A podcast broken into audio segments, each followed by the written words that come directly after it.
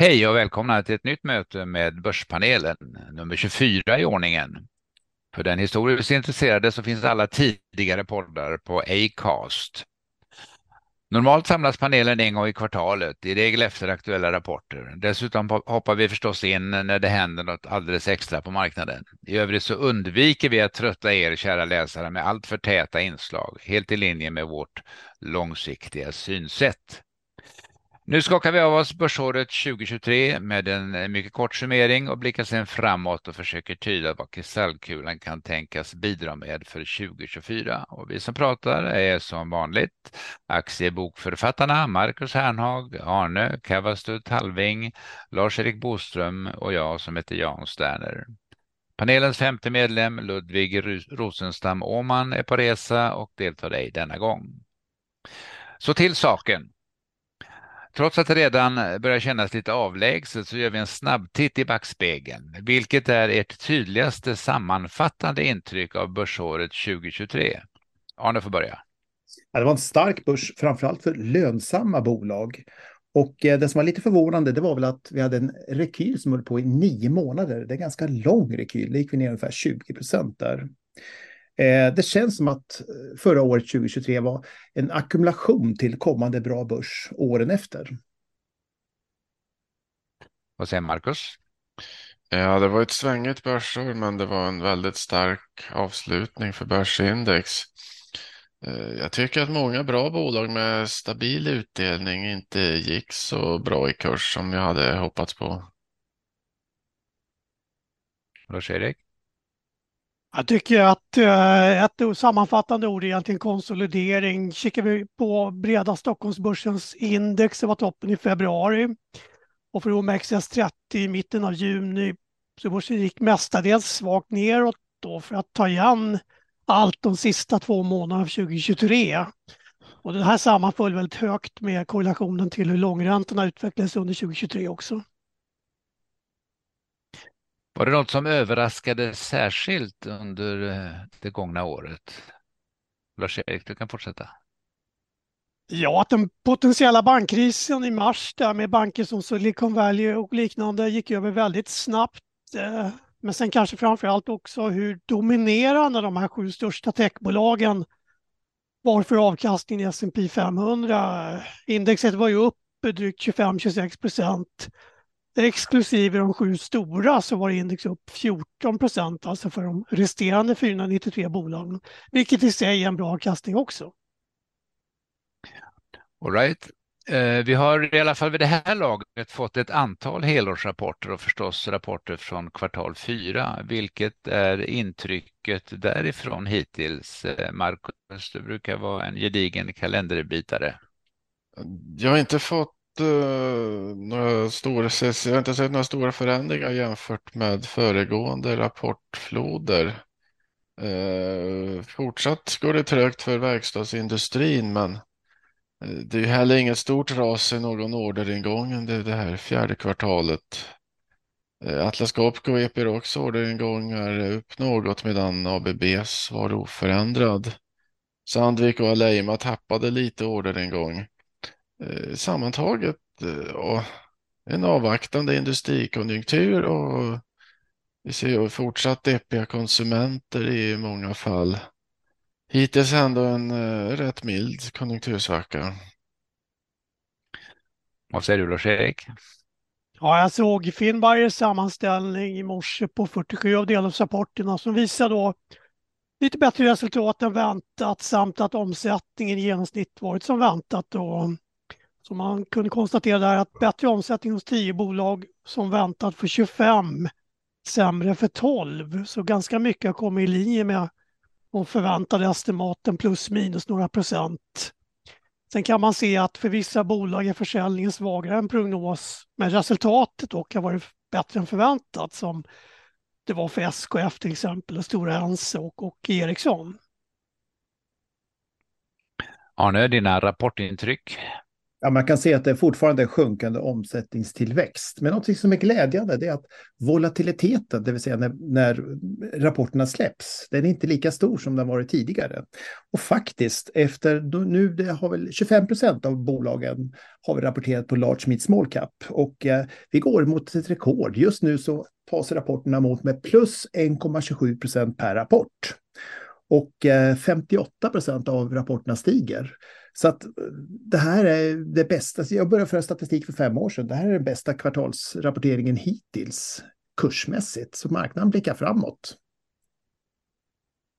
Låter lovande. Var det något som sticker ut alldeles särskilt? Det vill säga överraskade er. Det kan ju vara både bra eller dåligt. Arne.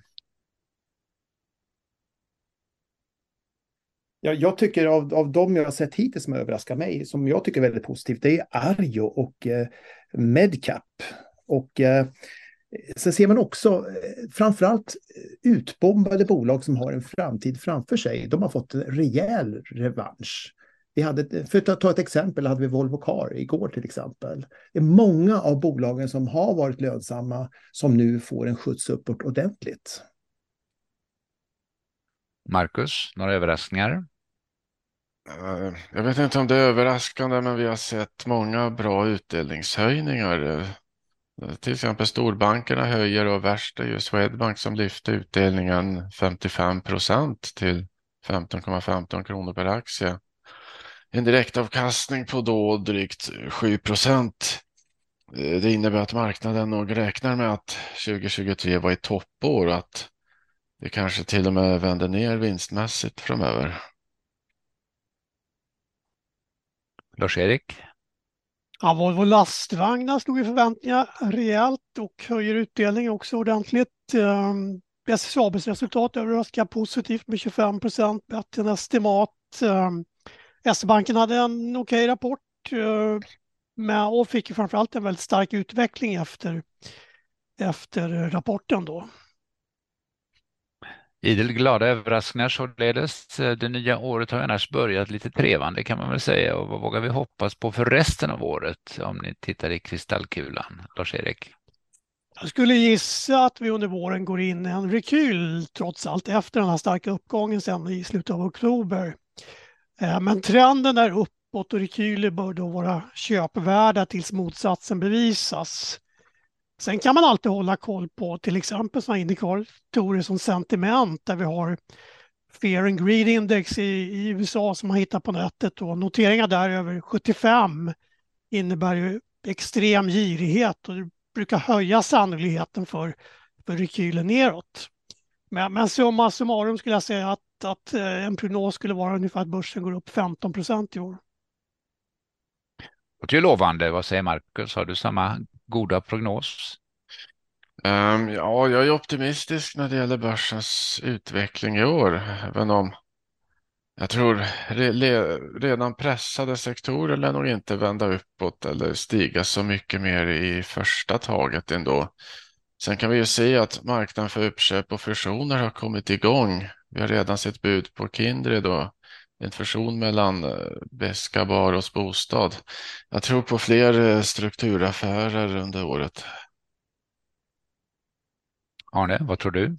Ja, när marknaden ligger i bulltrend som ni gör nu så ska man äga aktier hela året. Eh, det enda man ska göra det är att när det är överköpt kanske minska ner lite grann så man har tio procent likvid. Eh, jag trodde på tjugo procent uppgång förra året, det var femton. Eh, jag tror fortfarande på att börsen tjugohundratjugofyra kommer gå upp tjugo procent. Och jag tror att räntorna kommer att fortsätta sjunka. Apropå räntan då så vet vi att den är ett viktigt drivmedel för börsen och i stort sett alla förväntar sig att den ska ner från dagens nivåer. Det är väl kanske redan inräknat i kurserna för all del. Till och med riksbankschefen Thedéen öppnade i veckan lite oväntat för en sänkning under året. Däremot är oenigheten stor om när första sänkningen sker och i vilken takt det kan fortsätta. Vad är panelens gissningar? Markus får börja. Ja, en gissning är ju någon gång våren, sommarhalvåret, men jag tror inte man blir så mycket klokare på, även om man gissar rätt, så hjälper det kanske inte så mycket. Vad gissar Lars-Erik? Det blir inga bakslag för inflationen så, så ligger en första sänkning säkert i korten till sommaren eller innan sommaren här. Så, som man möjligtvis kan tolka att Riksbanken lite diffust antyder. Är du på samma linje, Arne? Ja, vi hade frågan i höstas i börspanelen och sommaren tjugo tjugofyra så är då. Jag håller fast vid det. Jag tror att den kommer att sänkas första gången sommaren, i sommar då. Låt lova den för en trevlig sommar då såklart. Vilka bolag eller sektorer är särskilt gynnade av en, en sjunkande ränta? Lars-Erik? Förra året och så, så var ju börsen väldigt räntestyrd utifrån långa obligationsräntorna och eh, fortsätter långa räntorna ner, vilket jag tror då så kommer ju bolag som ja, men techbolag, tillväxtbolag, fastighetsbolag går, går bra, men framförallt även småbolag då där det finns ju en större andel av bolag som har vinsten som ligger längre framåt i tiden då, så där har man en positiv diskonteringseffekt. Markus? Um, tillväxtaktier och fastighetsbolag är ju två uppenbara och lite givna kort, men ganska mycket kan redan vara inräknat i, i kurserna där, men uh, det kommer ju antagligen ha en, en positiv effekt i alla fall. Vad tror Arne att det betyder? Ja, skuldsatta bolag typ, typ eh, Traton. Eh, tror jag kan dra nytta av det. Fastighetsbolagen, eh, de har tagit ganska mycket redan, så att jag tror att fastighetsbolag, fastighetsbolagen kommer gå som index under tjugo tjugofyra eh, trots att räntorna troligtvis sjunker. Finns det några andra faktorer som vi ska titta särskilt på för att förstå börsutvecklingen tjugo tjugofyra? Lars-Erik? Ja, jag tar lite ett globalt perspektiv här och då får man hålla koll lite på geopolitik, till exempel händelserna i Mellanöstern då, utan att för den delen överdriva de riskerna. Sen tycker jag man kan ha lite koll på Kina, där problemen då, där den djupt skuldsatta fastighetssektorn, där till exempel Evergrande ställer in betalningarna. Då i Kina också kan man säga att de har, har vi sett P P I-siffror som har varit negativa, vilket ofta leder till negativa inflationssiffror då, eller deflation som det heter. Och det är ofta jobbigare med skuldsättningen då när man har deflationen än när man har inflation. Så det är lite risk. Arne? Jag tittar inte så mycket på makro, men jag skulle säga så att eh, titta på branschtrenderna och aktietrenderna. Jag tror det är ganska viktigt tjugo tjugofyra när olika aktier börjar röra sig uppåt. Och eh, det finns en hel del bolag som presterar fortfarande som inte har blivit uppgraderade riktigt. Håll utsikt efter, efter detta. Eh, många småbolag kommer att komma igen. Medcap, det finns mycket småbolag där som inte har dragit igång än. Håll koll på när de börjar sticka. Då kommer vi till den spännande avrundningen. Några favoriter på köplistan just nu. Ja, nu du får börja. Ja, jag är ju inte så kortsiktig. Jag försöker hitta bra grund och jobba därefter. Jag var med i tidningen Dagens Industri vid årsskiftet och gav fjorton köptips. Jag håller fast vid de fjorton köptipsen. Jag kan dra dem sakta men säkert. Aarhus Karlshamn, Aarhus Karlshamn, Atlas Copco, Evolution, Generic, Indutrade, Investor, Lagerkrans, Lifco, O E M, S E B, Swedbank, Traton, Sensino och Veteranpoolen. Och jag tror att de tretton första har gått bättre än index hittills i januari. Veteranpoolen har inte gjort det. De lämnar preliminära försäljningssiffror som var lite lägre. Men jag är ganska övertygad om att Veteranpoolen kommer att gå bättre än index också under tjugo tjugofyra. Så där har vi lite att välja på. Har Markus något att tillägga? Ja, eh, Novo Nordisk höjer ju både vinst och utdelning. Läkemedelsbolaget växer så det knakar om det. Kurstrenden ser ju dessutom ut att kunna hålla i sig ett tag till i alla fall. Eh, sen har vi Aker B P. De lockar med en hög direktavkastning på cirka åtta procent. Eller lite drygt till och med. Samtidigt ser oljepriset ut att ha bottnat och blir det mer oro i Mellanöstern eller eh, bättre konjunktur som gynnas ju bolaget. av att oljepriset då antagligen stiger. Vi får se hur det går i bokslutet den åttonde februari med utdelningen.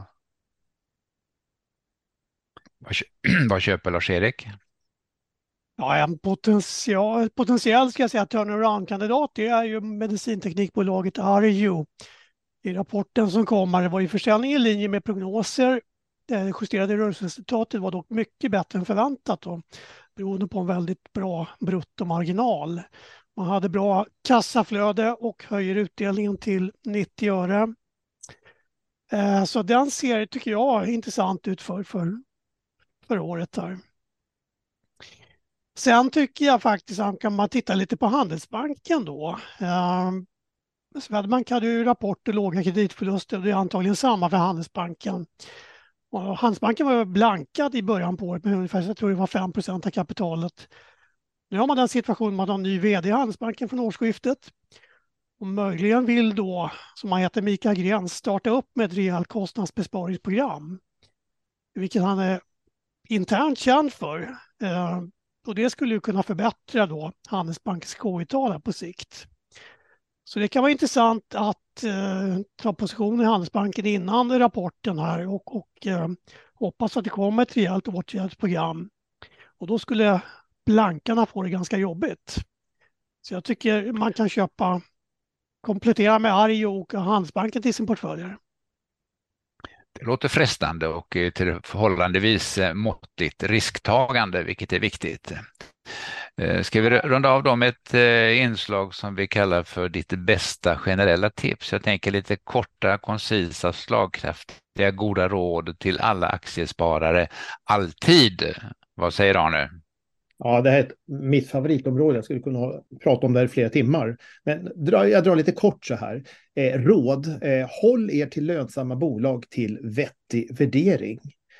Eh, snitta inte ner i en position. Erkänn förlusten. Sälj den istället. Och framförallt, var ödmjuk och erkänn fel i tidigt skede. Ni har inte rätt alltid. Rid på aktietrenderna. När en aktie drar iväg, låt den dra iväg. Men sälj inte alltihopa. Sälj tio till tjugo procent i så fall av aktien och behåll det, för den går ofta vidare.